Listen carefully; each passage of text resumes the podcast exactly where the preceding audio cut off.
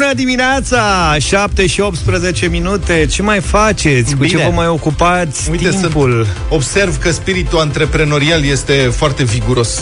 În Păi, perioada asta? Da, în perioada asta a fost descoperit o fabricuță, o fabricuță, practic, nu era o uzină, o fabricuță ilegală de mitraliere lângă Timișoara. De ce? U- mitraliere. Un IMM? Arme automate. Arme automate de asalt. De fapt, nu chiar mitraliere, mitraliere. Puși, de, puși semi-automate de asalt. Ok. Da.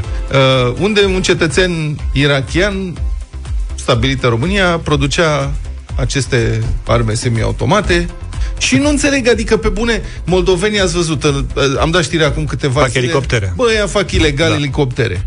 Irachianul la Timișoara face ilegal mitraliere. Dar românii noștri ei ce fac? Bă, dar câtă lene Noi să ai? facem țuică. Fiecare cu meșteșugul lui. Irachianul asta a învățat. Da, el tipărea arme la o imprimantă 3D, a fost reținut. Băi, deci deloc nu vrem Hai, mă, să deci, încurajăm Caterin, că pe ai zis Deloc că- nu vrem să încurajăm mediul de afaceri. E, nu. De ce?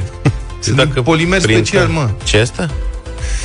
Există o tehnologie... Polimer și poliperi. Polimer Eu așa și poliperi. da, și poliperi. Măi, domnul Luca, fiți vă rog. Există... Vezi că intra pe o zonă niște- minată. Stai mă puțin. Da, este un domeniu super periculos. Te, mișcările teroriste sunt foarte interesate de De posibilitatea de a mitraliere printate? Da. Pentru că nu pot fi detectate, sunt din plastic, un anumit tip de plastic, înțelegi? A, și chiar funcționează? Da, funcționează. Nu au același, aceeași rezistență, evident. Se topește ca în desene animate, știi că era un desen animat când da. frică îi se topește lui Tom Pușca? Da. și ăsta tragi de două ori se topește. Ne-ai, ne-ai auzit de forțele alea armate care au au uh, debarcat la Noriel să ia toate puștile. Sigur că nu au aceeași rezistență ca niște arme de oțel Dar și poți să arunci aliaj cu ele. special. da, La câteva focuri tragi. câteva focuri, adică știi cât îți trebuie. Două, trei și fugi. Doar două, trei, da, serios, adică noi glumim, dar este realmente periculoasă toată treaba. Dar irachianul ce-o fi? Adică chiar era cu gânduri negre sau Irachian? făcea de-astea de revelion? Făceau un business. Nu erau, arătau nasol. Adică arătau cum trebuie armele respective, că am văzut uh, imagine. Omul profesionist, imprimantă 3D. Vezi, cu imprim... se spune că asta e, asta e viitorul. Deci vom putea printa orice. Am văzut zilele trecute tipării, de fapt, că na, să nu folosim barbarisme de astea. Da. Vom putea tipări orice. Am văzut zilele trecute o casă tipărită. am Asta văzut, este... am văzut, am văzut, super da. tare. Arăta foarte nasol. Și aia tot în plastic e? Nu, aia e din Nu, beton. din se beton. tipărește cu beton. Uh-huh. Dar tu pe ce lume trăiești pe bune? Adică lucrurile astea sunt știute de multă vreme. Am auzit ceva. da. De imprimantele astea 3D, dar Vezi că aia ce ai tu în fața acolo e o hârtie printată. Tipărită. e printată, dar nu e 3D. Deci se face o imprimantă de asta foarte mare așa, uh-huh. cât mai mare decât casa, practic, că nu poate să fie mai mică. E ca o macara. Da. Și după aceea se conectează la un știți pe de la, cum îi spune, cu O beton. bagi în priză. Da, bagi în priză și după aia începe bzz, Și bzz, dă enter. bzz, bzz, și ea practic tipărește zidurile din beton. Ar fi tare să facă și ca aia de la poștă, dar tare. Să se uită într-o cartieră. Matricială? Da. Noi da, o să fie imprimată 3D matricială. Va fi bine, mie îmi place să rămânem optimiști.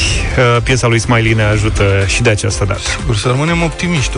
Optimismul este bun, dar dacă nu este bazat pe realism și pe acțiuni concrete care să te facă să trăiești mai bine, mă rog, să eviți problemele, atunci nu e nimic. Este... Funcționează puțin. Practic. Da, nu funcționează. Optimismul care nu este bazat pe acțiuni uh, reale are legătură cu psihiatria mai degrabă. Uite că avem acțiuni reale în perioada asta. România a ajuns pe primul loc în Uniunea Europeană la numărul de cazuri noi de coronavirus înregistrate în 24 de ore. Cele 555. Din păcate, o parte din acești oameni infectați vor muri.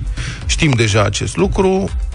Ăsta este rezultatul irresponsabilității unora dintre compatrioții noștri, din ce în ce mai mulți aparent, care nu fac un efort minim pentru a opri răspândirea unui virus extrem de periculos. Și mai grav e că cei mai grav abia urmează, dacă îmi permite să spun asta, pentru că sper că n-ați uitat că atunci când vedem niște uh, date comunicate în fiecare zi la ora 13, de fapt noi privim în retrovizoare. Ce vedem azi este efectul acțiunilor noastre, comportamentului nostru de acum două, trei săptămâni una, două, trei săptămâni.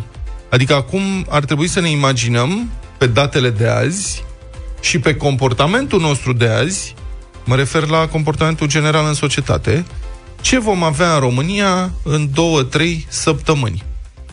De asta zic că cei mai grav abia urmează. Ce să zic, în ultimele 24 de ore au mai murit 18 oameni din cauza coronavirusului.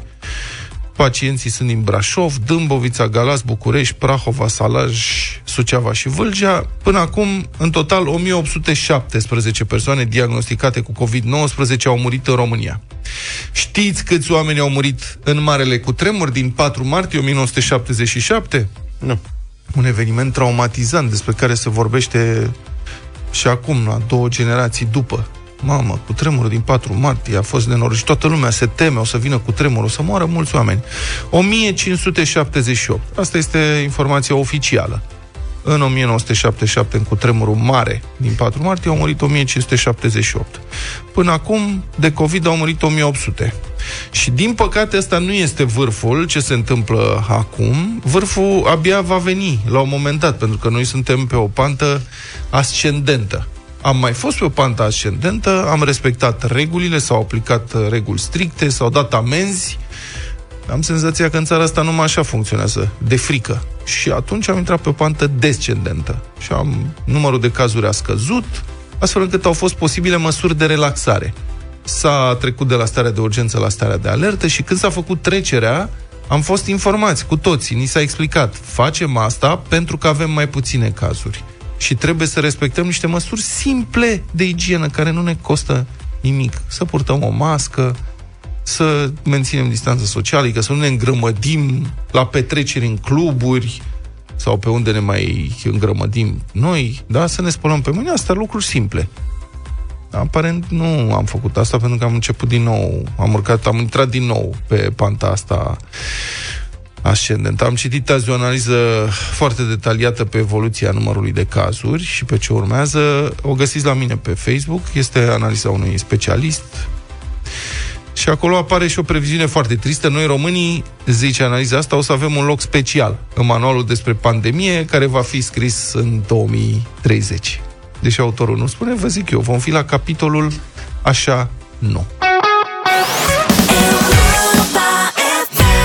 După voi în această dimineață cu cea mai bună muzică de ieri și de azi la Europa FM 7 și 45 de minute. Un hoț din Samoa. Așa. Știți unde e Samoa? Da. În apă. Eu știam că e, e departe. Mă, tot acolo e. Samoa este undeva între Australia și Mexic. Da. Ca să înțelegi. Bun. Samoa. Un host din Samoa a petrecut aproape 5 ani în plus în închisoare să moară mama. Pentru că nimeni nu și-a dat seama că trebuie eliberat. De la Rahova, domnul Dragnea sudă rece. când aude știrea asta. Nimeni nu mi-a spus când trebuie să fiu eu eliberat, a declarat deținutul. Precizat, precizând că, citez, am pierdut șirul zilelor în spatele gratilor. Păi nu face ca în filme, nu desenează cu creta pe, pe perete. Asta e aplicat și el metoda calendarului, Șap, da. dar nu e ieși, nu a funcționat. Nesigură. Șapte zile trage o linie, a mai trecut o săptămână. Nu mi-amintesc prea multe despre când ar trebui să ies afară. Știu doar că trebuia să-mi spășesc pedeapsa. Bărbatul fusese condamnat inițial pentru spargere și furt, condamnat la șapte ani, după care a mai luat o condamnare de 5 ani, încurcătură mare, aritmetică asta face e grea. ravagi. Și eroarea a fost observată doar când, zice știrea, o, instanță, o instanță superioară i-a analizat dosarul înaintea unui alt proces în care este implicat.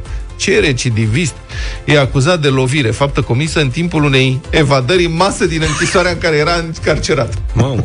Da, deci el, săracul, el a vrut să se libereze, și și-a făcut locul coatele, ăștia în Samoa sunt și mari așa. Da. Dar uite că n-a mers, a avut uh, intenția în sensul ăsta și acum, na, este judecat. Și din instanță și-au dat seama și mamă, vor să scape de el de acolo, Dar știi care e paradoxul? Deci el a încercat să evadeze, au calculat gardienii ulterior, la 4 ani și 8 luni de la momentul în care trebuia, de fapt, să fie eliberat. Deci acum, probabil că eu nu-mi dau seama cum o să meargă procesul ăsta. Serios, speța interesantă. Aplică varul și rezolvă faza. da, da, da.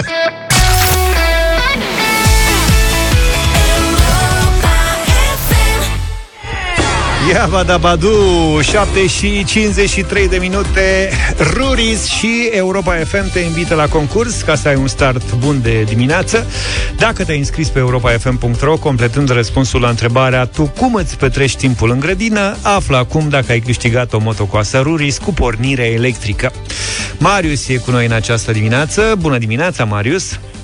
Salut, salut băieți! Bine venit la Europa FM, ce faci? Bine v-am găsit uh, acasă. acasă. Acasă de dimineață. Încerc să mă pornesc. Foarte bine, uite, noi îți dăm o pornire automată, o motocoasă cu pornire electrică. Zine cum îți petrești timpul în grădină de obicei? Salut, uite, eu de curând am schimbat uh, partea asta de construcții și ciment cu o peluză frumoasă de, de gazon și, Bravo. într-adevăr, e un sentiment profund bărbătesc, așa, să ai grijă de iarbă, deși nu este uh, o plantă foarte, foarte mare. Și, într-adevăr, te simți uh, ca tarzan în junglă, știi? Când, uh, numai până când intri în casă și te întreabă nevasta, bă, dar tarzane, dar mâncarea ai adus. Am înțeles, dar de ce e junglă? Adică cât, câți metri pătrați ai de uh, peluză, cum zici tu? E, vorbim de o proprietate din București, sunt 70 de metri de, uh, de gazon, dar e amestecat, uh, e amestecat foarte bine cu plante mai mari, mai mici. Am înțeles. Să arate cum trebuie. Bun, fii atent, uh, pentru gazon și nu numai, ai o motocoasă, ai câștigat deja o motocoasă Ruris cu pornire electrică, singura de pe piață de acest fel. O secundă, să știi, atât durează să o pornești prin simpla apăsare a butonului start, așa că nu poți să tragi de timp. Super, da? Bine, Marius, motocoasa are un sistem rapid de reglare a mânerelor, dar și de prindere a capului tăietor. Alături de acest premiu primești un harnașament creat special pentru a spori confortul în timpul exploatării, ochelari de protecție, autocat și un disc de tuns iarba cu trei tăișuri. 8 și 9 minute. 555 de noi cazuri de coronavirus în ultimele 24 de ore, cel mai mare, cea mai mare creștere, mă rog, cel mai mare număr de la începutul uh, acestei pandemii. În uh, România crește și numărul uh, persoanelor internate la ATI, care au nevoie de um, intervenții de sănătate specifice, intervenții sanitare specifice. Trei județe și capitala au produs o treime dintre noile cazuri de COVID-19 din România, a calculat adevărul. Dâmbovița, Brașov, Argeș și București. Aici sunt uh, o treime din numărul de cazuri noi. În uh, rest, uh, ce să vă spun, numărul de cazuri înregistrat pe săptămână este în creștere constantă de 5 săptămâni. Acum 5 săptămâni 1222 de cazuri, săptămâna următoare 1500, cealaltă 2000 și ceva, 2200, 2600. Întrebarea este dacă Săptămâna asta vom depăși 3000 de cazuri. L-am sunat pe secretarul de stat în Ministerul de Interne, Raed Arafat. Bună dimineața, domnule ministru! Bună dimineața! Um, mi se pare așa că, adică este evident că suntem pe o pantă ascendentă, unde am putea ajunge în următoarele săptămâni. Pentru că noi vedem astăzi, adică numărul de cazuri ăsta, 555, este rezultatul acțiunilor noastre și a comportamentului nostru de acum o săptămână, două, trei. Dar având în vedere cam cum ne comportăm noi acum ca societate, cam unde credeți că vom ajunge în următoarele săptămâni? Dacă acest curent de negare și uh, de minimalizare a efectului acestui virus continuă și dacă măsurile care s-au uh, impus pentru a compensa măsurile de relaxare continuă a nu fi respectate, atunci lucrurile vor merge și spre mai rău. Nu este o chestie de a panica populația cum pretind unii și alții. Este o chestiune de realitate aici. Ați zis dumneavoastră în ultima perioadă, numai în creștere suntem. Vorbim în aceste teste de testele noi, de cazuri noi că să nu creadă unii și alții iarăși această încercare de a spune că asta includ și cei retestați. Nu. Când vorbim de 555, vorbim de 555 de cazuri noi. Iar uh, nerespectarea regulilor, nerespectarea regulă distanțării, nerespectarea portului măștii, campaniile care au pornit pentru a convinge tinerii să nu poartă mască, pentru a convinge oamenii că nu trebuie să ia măsuri pentru că e totul exagerat, toate asta continuă să ne pună probleme și să cauzeze creșterea în continuare a numărului infectaților, pentru că aici vorbim în mod deosebit de cazuri care sunt din comunitate. Sunt și focare în anumite locații, să zicem, într-o fabrică, într-un uh, spital, la o secție, uh, într-o casă pentru persoane în vârstă, dar totuși, în mare parte, vorbim aici de uh, răspândire în comunitate, de transmitere în comunita- comunitate. Deci lucrurile n-au cum să se îndrepte decât dacă începem să ne luăm în serios uh, rolul nostru în societate, că fiecare individ să respecte regulile și să asiste la oprirea răspândirii acestui virus. Bun, asta este evident. Adică noi toți spunem, și nu suntem singurii care spunem, respectați regulile, nu costă nimic să respecte aceste reguli minimale de igienă și de protecție. Mască, spălat pe mâini, distanță.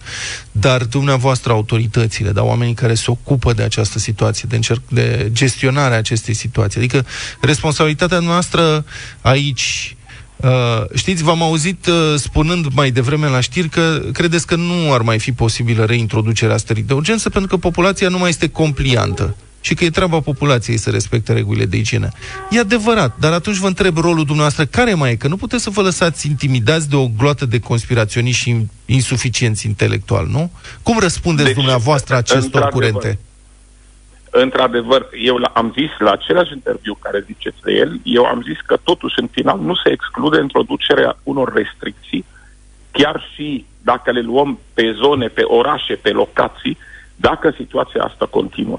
Deci noi nu ne dezicem și spunem gata, este în mâna populației și nu mai putem să luăm măsuri. Că să iei măsuri sunt, este o condiție, în primul rând, de bază.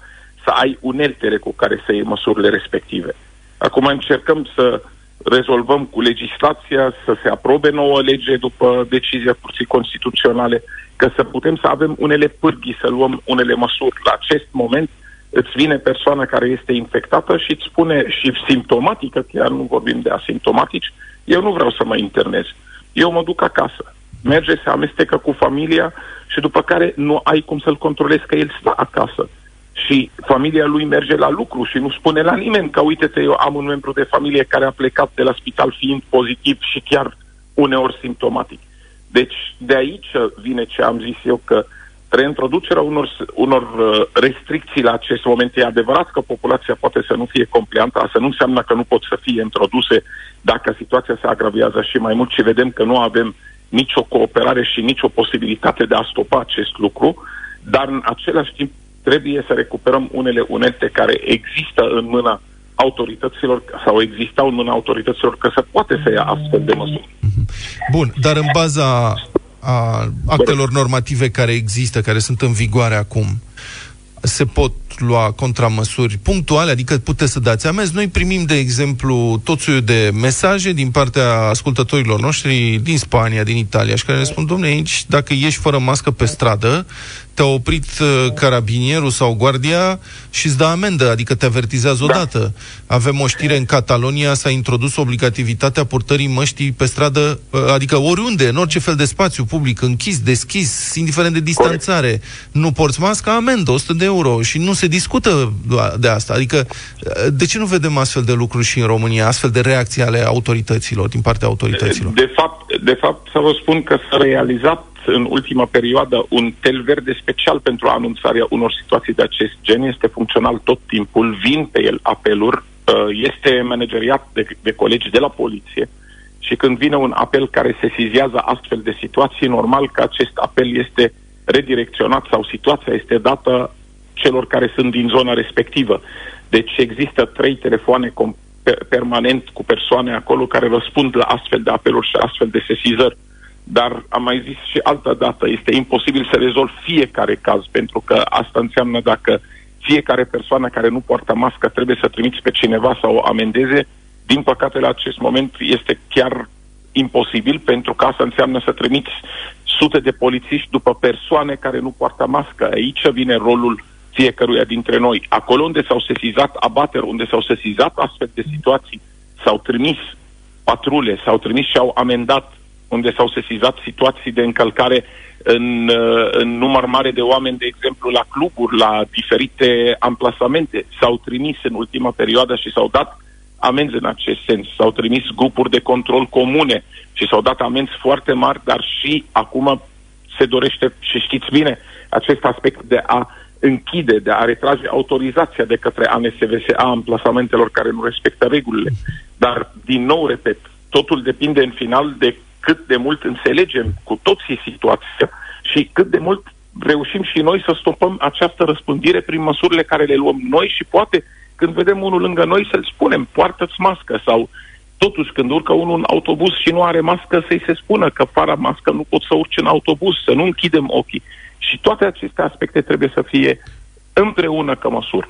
Dar noi, ca autorități, vă spun, nu se dezice nimeni de soluții normale. Nu credeți-mă că ultimul lucru care, care ne uităm la el este uh, uh comentariile conspe- uh, conspiraționiștilor și negaționiștilor și cei care vin și ne spun că noi ucidem țara și tot, pentru că nu asta este realitatea. Să se uite la măsurile luate în alte țări, să se uite cum alte țări acum iau măsuri similare cu măsurile care s-au luat la noi la un anumit moment pentru cei care veneau din zona galbenă, zona roșie. Acum se impun izolări pentru cetățenii care vin din România, din Bulgaria, din Moldova la alte țări, pentru că este exact aceeași situație. Acum la noi este situația mai serioasă, la ei este situația mai bună și îți spune, da, dar când vii, va trebui să stai în izolare la mine.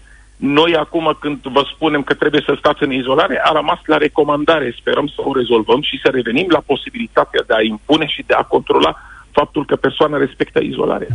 Apropo de reacția altor țări uh, europene, am văzut că, așa cum se spune, suntem închiși deja de din ce în ce mai mulți. Credeți că această tendință va continua? Că cetățenii români vor avea interdicție să intre și în alte țări europene, mai multe decât cele în care suntem interziși acum? Așa cum noi am impus reguli, și celelalte țări au dreptul să, să impună reguli. Și da, este posibil acest lucru să crească. Pentru că aici cei care dau recomandările, recomandările nu sunt politice, recomandările astea le dau experți în epidemiologie care analizează, analizează evoluția, exact cum am făcut și noi în România, în sens invers. Și o să fie țări mai multe care s-ar putea să vină, dacă văd că noi nu controlăm situația, să spună nu mai poți intra la mine decât cu anumite condiții, decât dacă stai 14 zile în izolare. Mai mult, haideți să vedem țările care au avut un succes la început cu pandemia, au avut măsuri de restricție, l-au relaxat și acum reiau măsurile de restricție. Hai să vedem Australia, Israel, de exemplu, Singapore, deja reimpun măsuri de restricție, pentru că, cum am zis și înainte, acest uh, virus sau această pandemie merge în valuri. Dacă ai terminat un val, nu înseamnă că la valul următor vei fi foarte bine decât dacă iei anumite măsuri. De aici eu niciodată nu o să exclud unele soluții. Soluțiile pot să fie din nou anumite restricții, dar poate nu naționale, poate pe anumite zone, poate pe anumite localități, poate pe anumite uh, activități din nou. Deci asta este orice este posibil pentru combaterea acestui virus, indiferent de criticile și de comentariile care sunt, cum ați zis, pe anumită linie și care le vedem uh, din păcate, în spațiul public destul de intens și chiar unele dintre ele bine organizate și bine, poate chiar bine finanțate. Domnule ministru Rafat, mai am o singură întrebare legată de uh, numărul cazurilor critice de la ATI. Este un alt criteriu care este luat în uh, considerare atunci când este judecată gravitatea pandemiei. Um, a, numărul acesta de cazuri e în creștere. Uh, da. Și acum, mă rog, e, nu mai știu, cred că e 200 30, nu știu cât, cât sunt astăzi. Nu, dar... peste 230 este. Bun. Peste 200. Azi noapte, la, la ultima analiză care s-a făcut cu colegii, era 232, dacă nu mă înșel, erau. Dar asta se schimbă, știți, din păcate, unii da. decedează, unii din fericire se externează de la ATI, merg pe secție, alții intră, deci cam asta este. Bun. Unul dintre contraargumente, atunci când cineva spune sunt din ce în ce mai multe cazuri la ATI, unul dintre contraargumente este da, da, sunt 200 și ceva și sunt 2600 de paturi, deci există rezervă, să nu ne îngrijorăm. Cât nu de... este așa situația. Asta e întrebarea, cât de periculos e momentul și cât de repede s-ar putea atinge capacitatea în evoluția actuală a pandemiei, mă refer la rata de reproducție a virusului. În primul rând, uh, noi trebuie să înțelegem că lucrurile s-au schimbat pentru că sunt unele paturi care au fost desemnate pentru COVID, care la acest moment, chiar dacă ele există, poate că nu avem oameni pentru ele, pentru că înainte noi am putut să detașăm și am detașat medici activitatea electivă fiind redusă, s-au putut lua medici de terapie intensivă și să fie duși către secțiile de terapie intensivă specifice pentru COVID. La acest moment, existând și activitatea electivă în spitale și având și cazurile COVID, numărul medicilor dedicați acestui, uh, acestor tipuri de cazuri, bineînțeles, este mai mic. Asta este un aspect. Al doilea aspect, uh, există și alte cazuri și alte situații, nu numai cazurile de COVID. Deci, într-adevăr, la un moment că număr de paturi erau uh, un număr mai mare pentru că aveam cu cine să lucrăm și dau exemplul Dâmboviței. Dâmbovița avea o secție care putea să îngrijească bolnavii cu COVID. Acum, Dâmbovița nu mai are această secție și bolnavii cu COVID, care sunt critici, de regulă îi transferăm uh, de la Târgoviște în alta parte și am făcut mai multe transferuri în ultima perioadă și asta nu este cazul unic. Deci de aici trebuie să înțeleagă lumea că lucrurile nu stau, că dacă am multe paturi și dacă am adus ventilatoare înseamnă că totul e perfect. Mai este nevoie de resursa umană, dacă noi creștem cazurile astea și încep să ajungă cazuri la 300 și ceva, 400, 500 de cazuri de terapie intensivă, de undeva trebuie să scoți medicii de ATI că să se ocupe de aceste cazuri ce înseamnă din nou un impact asupra activității elective a spitalelor, din nou o supraîncărcare a sistemului sanitar și, bineînțeles, din nou creșterea numărului deceselor. Deci asta este clar că doar cifrele, așa zis cineva, lasă că avem capacitate, nu este corectă abordarea. Abordarea e una mult mai complexă. Da, putem să absorbim un număr mare în paturile de ATI, dar asta pe seama altor situații și pe seama faptului că unii medici s-ar putea să trebuiască să se redirecționeze ca să se îngrijească, de, ca să îngrijească aceste cazuri, pentru că nu orice medic poate să îngrijească un bolnav care este de terapie intensivă. Îți trebuie medic de anestezie, terapie intensivă pentru acest caz. Medicul asta mai lucrează în sala de operații, mai lucrează pe paturile de terapie intensivă, unde vin continuu pacienți cu uh, stopuri cardiace, cu accidente vasculare cerebrale, cu traumatisme și așa mai departe, și acești medici trebuie împărțiți între aceste paturi, această activitate normală a lor de zi cu zi și paturile de îngrijire a bolnavilor COVID. Așa că orice creștere înseamnă impact asupra sistemului sanitar. Domnule ministru, mulțumesc mult pentru intervenția în deșteptarea. Sper ca declarațiile dumneavoastră și explicațiile dumneavoastră din această dimineață să fie ajutat uh, măcar câțiva ascultători uh, care nu sunt convinși de gravitatea situației să înțeleagă că situația este cu adevărat foarte dificilă.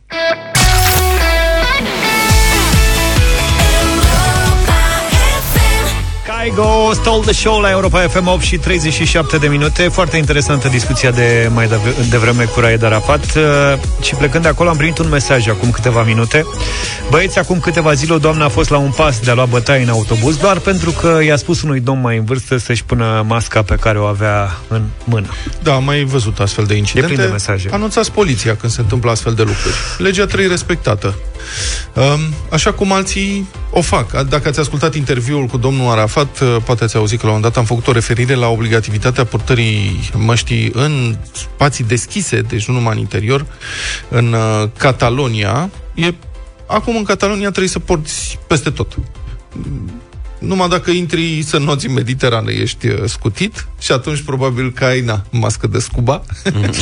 deci sunt obligatorii în spații deschise în Spania oricum măștile, dacă între persoane nu poate fi menținut o distanță de cel puțin un metru și jumătate. Adică în Spania oricum trebuie să porți mască. Da. Dar, mă rog, dacă ești uh, la distanță, te mai scutesc. În schimb, în regiunea Segria, unde crește rapid numărul de cazuri, măștile vor trebui purtate indiferent de distanțarea între oameni. Și se dau amenzi și am prieteni și rude care trăiesc acolo și nu se glumește, adică nu porți, ei amendă. Dacă îți convine să plătești, n-ai decât. Cred că așa trebuie făcut și în România, că altfel nu se poate. Um, și sunt reluate și măsuri de izolare unde este nevoie, deci regiunea aceasta catalană, Segria, sunt 210.000 locuitori acolo, au revenit la măsurile de izolare, pentru, nu vor putea trece de punctele de control ale poliției decât dacă se duc la serviciu. Pentru că a început să crească numărul de cazuri și nu se glumește cu așa ceva într-o țară în care au murit 28.000 de oameni din cauza uh, virusului, din cauza epidemiei de COVID și au avut un sfert de milion de cazuri de infectare confirmate. Adică, și cum să spun, câte mii de morți ne trebuie totuși în țara asta ca să învățăm din experiența altora? că măcar spaniolii și italienii au această scuză. La ei când s-a întâmplat, nu prea se știa, adică oamenii nu știau ce cu virusul ăsta. Noi am avut o întârziere de câteva săptămâni, de o lună și ceva. Am văzut ce se întâmplă la alții, înțelegem. Bă, la ei au murit 28.000 de oameni. La italien la fel, cu miile și miile de oameni trebuie să ajungem acolo ca să... Păi, da, mă, stai un pic, că poate că trebuie să facem și noi ce fac alții. Bun, nu e singurul loc în care devine obligatorie portarea uh, măștilor faciale în aer liber în Statele Unite, în statul New Jersey. De exemplu, se impune portarea obligatorie a măștilor faciale în aer liber. În New Jersey, care este un stat de lângă New York de acolo, peste 13.000 de oameni au murit din cauza COVID-19. Statul New Jersey e pe locul al doilea după New York din acest punct de vedere. Și iată ce a spus guvernatorul statului la semnarea decretului. Nu există nicio îndoială că măștile schimbă jocul, ceea ce e corect. Am trecut prin iad în New Jersey, am pierdut peste 13.000 de oameni, am scăzut numărul de cazuri. Nu mai putem trece prin acest iad, a declarat guvernatorul. Și da, cred că este rolul liderilor de opinie responsabil să explice permanent uh, de ce este nevoie de respectarea măsurilor de igienă și este obligația autorităților să reacționeze în astfel de cazuri. Și și obligația autorităților române să aplice legea, să facă legile în așa fel încât să protejeze viețile atâtor mii de oameni.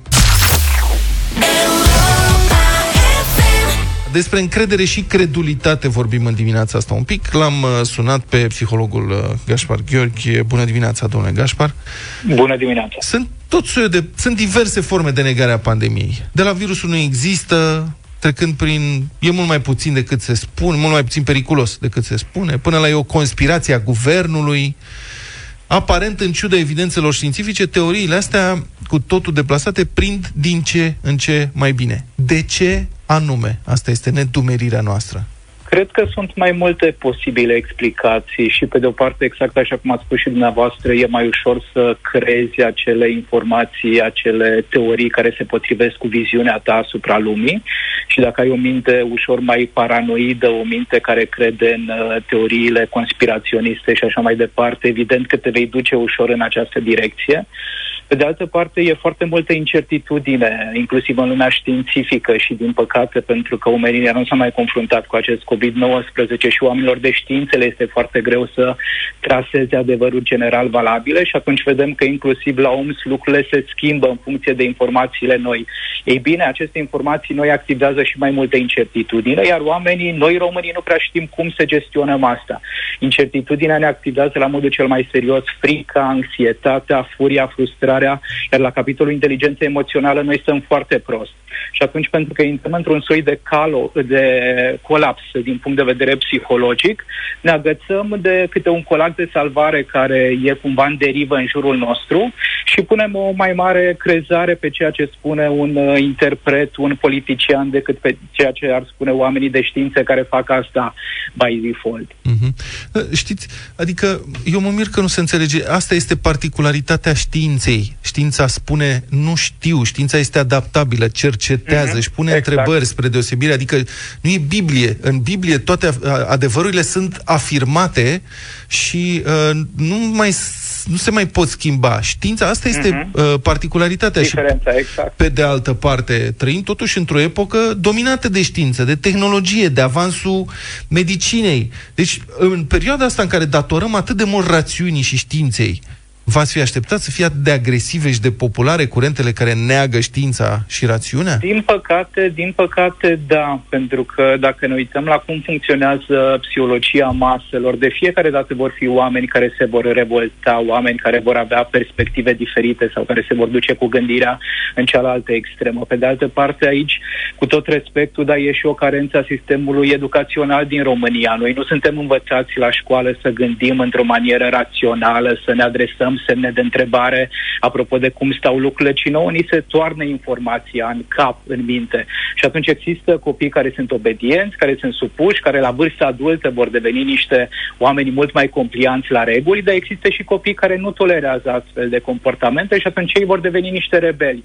Și din păcate rămân rebeli pe parcursul întregii vieți. Haideți să ne uităm la acești lideri de opinie, exact așa cum ați spus și dumneavoastră, care acum în aceste ultime săptămâni au spus că nu există COVID.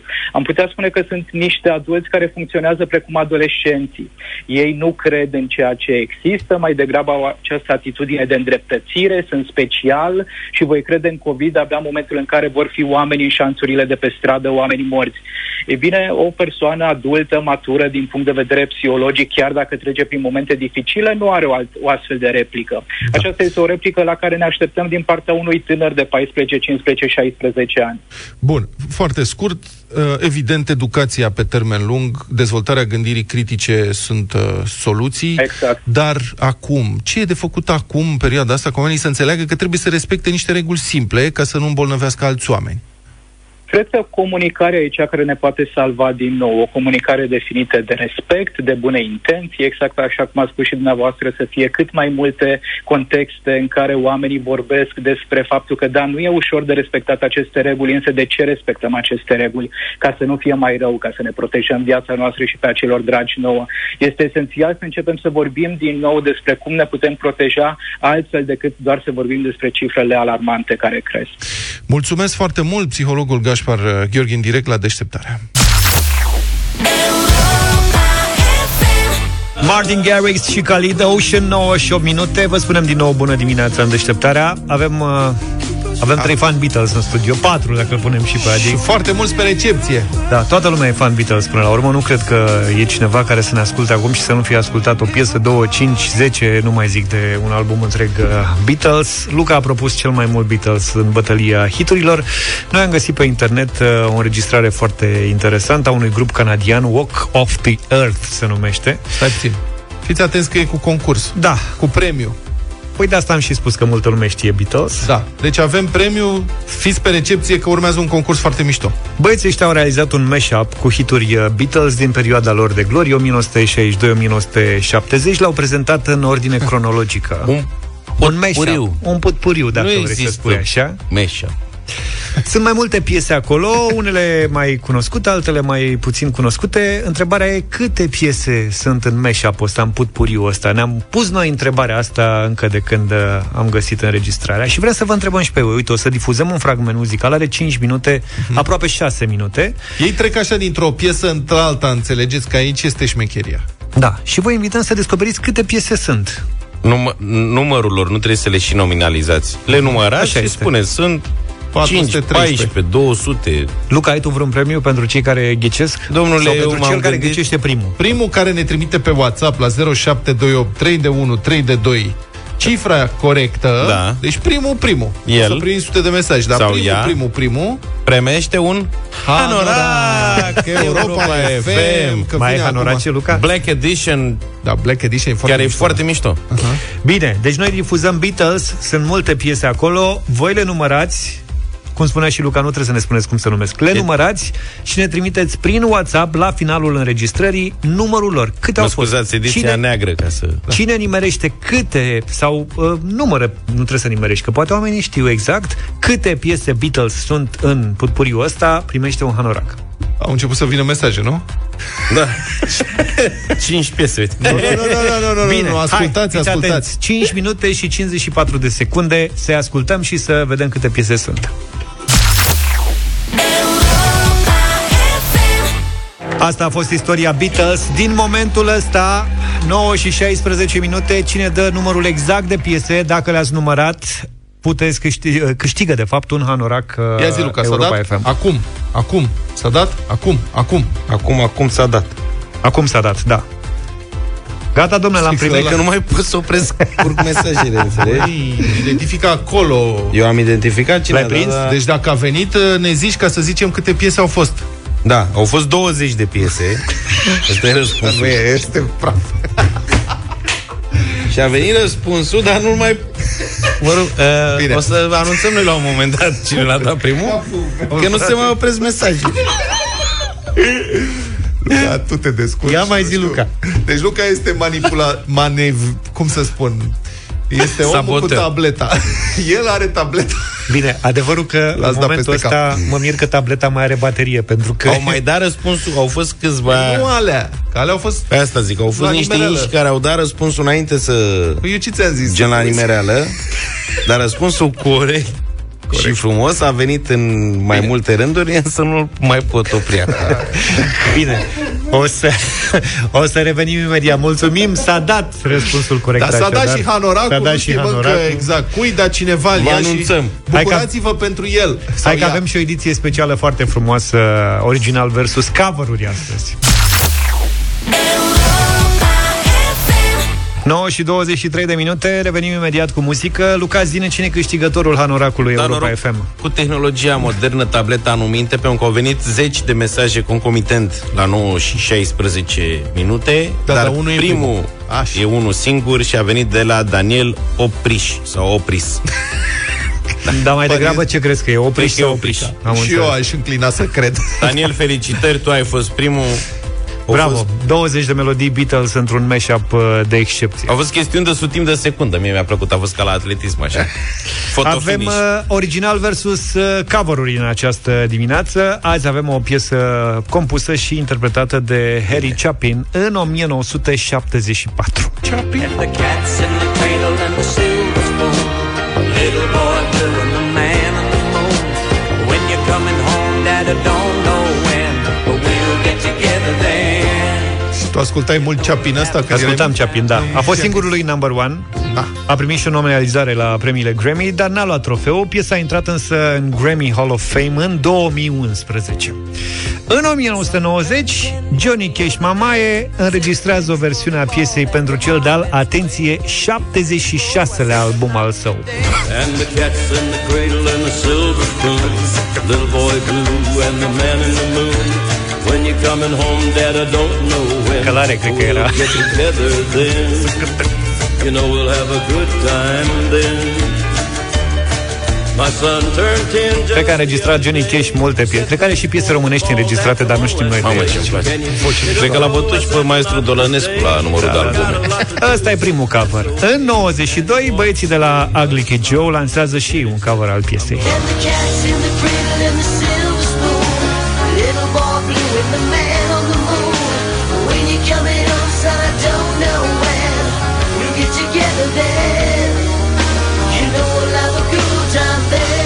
Number one doar prin Australia, dar piesa ajunge cam peste tot în lume, inclusiv în România, ca așa am ajuns și noi să o cunoaștem. Da. 0372069599 Ce preferați? Originalul domnului Chapin? Johnny Cash Mamae? sau Ugly Kid Joe 0372069599 S-a mișcat foarte repede Adi cu telefonul ăsta Bună dimineața! Neața! Salut! Alo! Dacă vă auziți, cu, sunteți cu telefonul la ureche, spuneți alo. Da, bună dimineața! Bună dimineața, domnilor! Din Bacău vă sun și vă ascult cu mare drag pe 104,2. Uh, în dimineața aceasta eu prefer varianta Johnny Cash. Johnny, Johnny Cash, Cash. Mulțumim, sănătate! Mulțumim tare mult! Nelu, bună dimineața! Salut, Nelu! Bună dimineața la toată lumea de la Sibiu! Salut! Johnny Cash! Johnny Cash! Foarte Johnny bună Cash. alegere, bravo! Hai Mișto. să mai spunem un alo! Bună dimineața! Neața! Bună dimineața! Da, vă rog, vă ascultăm! Uh, o mică paranteză, dacă tot mi-ați făcut poftă de Beatles, da. vă recomand Let It Be Gregory Porter, e super, mult mai tare decât originalul Ia și astăzi votez cu Johnny Cash. Și astăzi Johnny votăm Cash. cu Johnny Cash. Mamă, practic, Johnny Cash a făcut istorie. Victorie fără drept de apel. Bine, 3-0. varianta mea favorită, adevăr că e o variantă senzațională și foarte puțin cunoscută de public și mă bucur că o putem difuza cu acest da. prilej la Europa FM. Să difuzăm mai mult Johnny Cash, mă mai. Hai! Starlight, am ascultat Muse la Europa FM 9 și 35 de minute acum. Înapoi în actualitate avem o situație cu totul surprinzătoare În privința asistenței medicale pentru cei care au fost Sau încă mai sunt în șomaj tehnic în această perioadă. Am primit mai multe semnale în acest sens. Unii dintre cei care sunt în șomaj tehnic Au avut probleme când au mers la doctor deoarece nu mai figurează în sistem ca având asigurare medicală. Și fără asigurare medicală nu primește asistență medicală gratuită. Și asta n-ar trebui să se întâmple, pentru că România, chiar dacă ești în șomaj, tot rămâi asigurat, dar uite că se întâmplă. Așa că am sunat-o pe purtătoare de cuvânt a Casei Naționale de Asigurări de Sănătate, Mihaela Tănase. Bună dimineața, doamnă! Bună dimineața! Puteți să ne explicați pe scurt cum a apărut această situație și cum poate fi rezolvată? Da, este foarte adevărat. Am primit și noi sesizări pe acest subiect și bineînțeles că suntem interesați și în egală măsură preocupați ca persoanele asigurate să beneficieze de servicii medicale atunci când au nevoie. Însă, așa să fac o mențiune, Casa da. Națională de Asigurări de Sănătate gestionează fondurile provenite din contribuțiile la sănătate, care sunt colectate de către ANAF. Mai exact, preluăm în SIUI, în sistemul informatic al casei, datele de la ANAF care se primesc uh, de la angajatori prin declarația 112. Uh-huh. Mhm. În urma sesizărilor uh, primite de noi, am analizat situațiile descrise și am constatat că problema a fost generată de modul în care a fost completată această declarație, în sensul că mai mulți angajatori nu au încadrat corect personalul aflat în șomaj tehnic și nu au specificat perioada în care personalul a fost în șomaj tehnic. Uh, deci asta a fost, înțeleg, o, o eroare din partea angajatorilor, unor angajatori. Da, um, da, astfel încât datele importate de la ANAF în SIUI s-au preluat informatic și uh, conform reglementărilor în vigoare, sistemul informatic în cazul unei persoane care nu mai contribuie uh, timp de trei luni la fondul de sănătate, în mod automat este scos din sistem, nu mai apare ca persoană asigurată. Uh-huh. Uh, acum, trebuie să găsim și soluții și asta facem, uh, discutăm și cu ANAF, uh, trebuie uh, găsite soluții astfel încât uh, acești oameni să beneficieze de serviciile de care au nevoie. Poate Ne-am gândit și noi să intervenim punctual. Poate, poate fi, numai o secundă, poate fi gătită, găsită, mă scuzați, o soluție umbrelă care să rezolve pentru toată lumea în același timp sau acum angajatorii trebuie să refacă fiecare declarație? Păi, această declarație 112 conține uh, date despre toate contribuțiilor persoanelor pentru care se completează nu doar cele de la sănătate. Uh-huh. Deci soluția ca uh, pe o bază de date casa să intervină și să redea calitatea de asigurat a persoanei aflată în, pers- în uh, șomaș tehnic care are acest drept, uh, a rezolvat doar o parte din problemă. Nu s-a regăsit acolo contribuțiile la fondul de pensii. Adică trebuie rezolvată problema de la un capăt la celălalt. Uh, tocmai de aceea credem în acest moment că soluția ar fi această declarație rectificativă, care odată transmisă de angajator în termen de maxim 48 de ore, ar face posibil ca sistemul informatic al casei să preia informația rectificată și persoana respectivă să-și redobândească calitatea de asigurat. Dar măcar există posibilitatea sau informația angajatorii care au completat eronat aceste declarații să le rectifice? Ei știu că au făcut asta sau o descoperă Această doar când angajatul se duce la medic? este gestionată de către ANAF. Mm-hmm. Ok. Casa nu um, colectează contribuțiile. Casa preia baza de date de la ANAF în sistemul informatic. Bun, mulțumesc foarte mult, Mihaela Tănase, purtător de cuvânt uh, CNAS.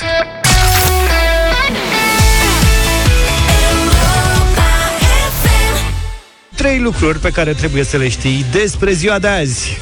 Pe 9 iulie 2018, acum 2 ani, a fost demisă șefa Direcției Naționale Anticorupție Laura Codruța Chioveși printr-un decret prezidențial. Președintele a fost obligat să semneze acest decret în urma unor îndelungate mașinațiuni politice puse la cale de un grup de personaje cu diverse interese, inclusiv cu trecut infracțional, Liviu Dragnea de pildă, apoi ministrul Justiției de la vremea respectivă, Tudorel Toader, sprijinitorilor din Parlament, Eugen Nicolicea, Florin Iordache și Șerban Nicolae și, evident, cu largul concurs al unor membri ai Curții Constituționale. Momentul revocării a provocat o vie emoție în societate și a fost privit de cei mai mulți români drept un recul semnificativ al României în lupta împotriva corupției. La plecarea din DNA, Laura Codruța și a ținut un scurt discurs în care a avertizat încă o dată că infractorii din politică erau pe cale să schimbe legile în favoarea lor. În ceea ce privește procedura de revocare a procurorului șef DNA, vă reamintesc că propunerea de revocare nu a întrunit condițiile prevăzute de lege. Consiliul Superior al Magistraturii a dat un aviz negativ. Am dovedit în fața secției pentru procurori a Consiliului Superior al Magistraturii că motivele invocate de Ministrul Justiției în propunere, o parte din ele sunt nereale, o parte din ele sunt neîntemeiate. Decretul de revocare emis de președintele României lasă un mare semn de întrebare. Va exista o subordonare discreționară a procurorilor șefi față de ministrul justiției? Nu. Episodul de astăzi nu este o înfrângere. Modul brutal în care se forțează modificarea legilor penale ne arată că vor protecție pentru trecut, pentru prezent și pentru viitor. Da, sistemul judiciar trece printr-un moment dificil. Toți știm asta, căci am văzut cu toții ce mai rămâne din legile penale. Este de bun simț să observăm că voința politică în acest moment nu este pentru o justiție eficientă, și este pentru blocarea anchetelor și pentru blocarea justiției. Și în final, aș avea un mesaj pentru cetățenii României și pentru societatea din România. Corupția poate fi învinsă. Nu abandonați. După plecarea de la DNA, Chioveși a fost în continuare ținta hărțuirii infractorilor din politică. În ciuda piedicilor ridicate de aceștia, ea a devenit șefa parchetului european și în această primăvară a câștigat la CEDO și procesul pe care îl deschisese statului român. Judecătorii europeni au decis că România a încălcat drepturile omului în cazul demiterii fostei șefe DNA, Laura Codruța Chioveși.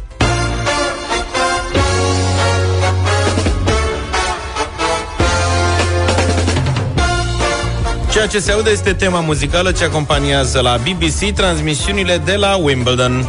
La 9 iulie 1877 a avut loc prima ediție a celui mai vechi și mai prestigios turneu de tenis din lume, în timp ce la noi se derula războiul de independență. Sportul alb le era rezervat pe atunci doar bărbaților și nu existau profesioniști. Au participat 22 de amatori, iar la final au asistat vreo 200 de spectatori care au plătit bilet. Turneul se desfășura într-o locație aflată la periferia Londrei, în afara orașului.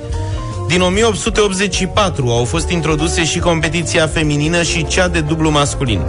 Interesant e că până în 1922, campionul antitră juca direct în finala ediției următoare. Vă dați seama ce tare era de câștigat și planul mai venea direct la final. The Championship este televizat din 1937, iar până la începerea erei Open în 68 la Wimbledon par- puteau participa doar jucători amatori de tenis, profesioniștii nu erau primiți.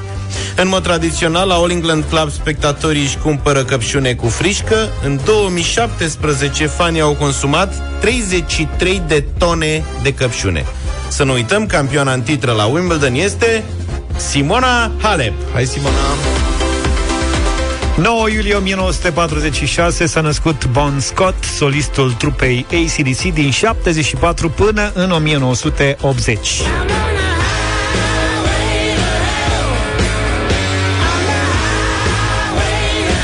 Scott s-a născut în Scoția, dar s-a mutat în Australia la vârstă de 6 ani împreună cu familia sa și a înființat prima trupă, The Spectors, în 1964. A fost bateristul formației și din când în când solist. A mai cântat în trupe precum The Valentines sau Fraternity, înainte să-l înlocuiască în 1974 pe Dave Evans în ACDC. Legenda spune că în acea perioadă nu mai cânta și era doar șoferul autocarului formației. A auzit de audiție, a cântat și a trecut de la volan la microfon. Cu Bon Scott, solist vocal, ACDC a căpătat notorietate la nivel mondial și a ajuns să cânte pe cele mai mari scene ale lumii. În februarie 1980, trupa se afla la Londra pentru a lucra la albumul Back in Black. În seara de 18 spre 19, Scott și-a vizitat niște prieteni care înregistrau și ei câteva piese, dar într-un alt studio. De acolo au plecat la un pub unde au băut până spre dimineață, iar Bon n-a mai ajuns acasă, ci a preferat să doarmă în mașina unui prieten. A fost găsit a doua zi fără suflare. Toată lumea a crezut că epoca ACDC s-a încheiat, dar băieții l-au găsit pe Brian Johnson și peste doar 5 luni au lansat albumul Back in Black, cel la care lucrau încă de pe vremea când Bon Scott era în viață. Albumul a ajuns al doilea cel mai bine vândut album la nivel mondial. Revenind la Bon Scott, revista britanică Classic Rock îl consideră pe acesta cel mai important solist vocal din toate timpurile. Și ca să demonstrăm și noi acest lucru, vă lăsăm cu una din piesele ACDC, TNT, cam atât pentru astăzi. Cu deșteptarea ne auzim dimineața la 7, numai bine. Toate bune! Pa, pa!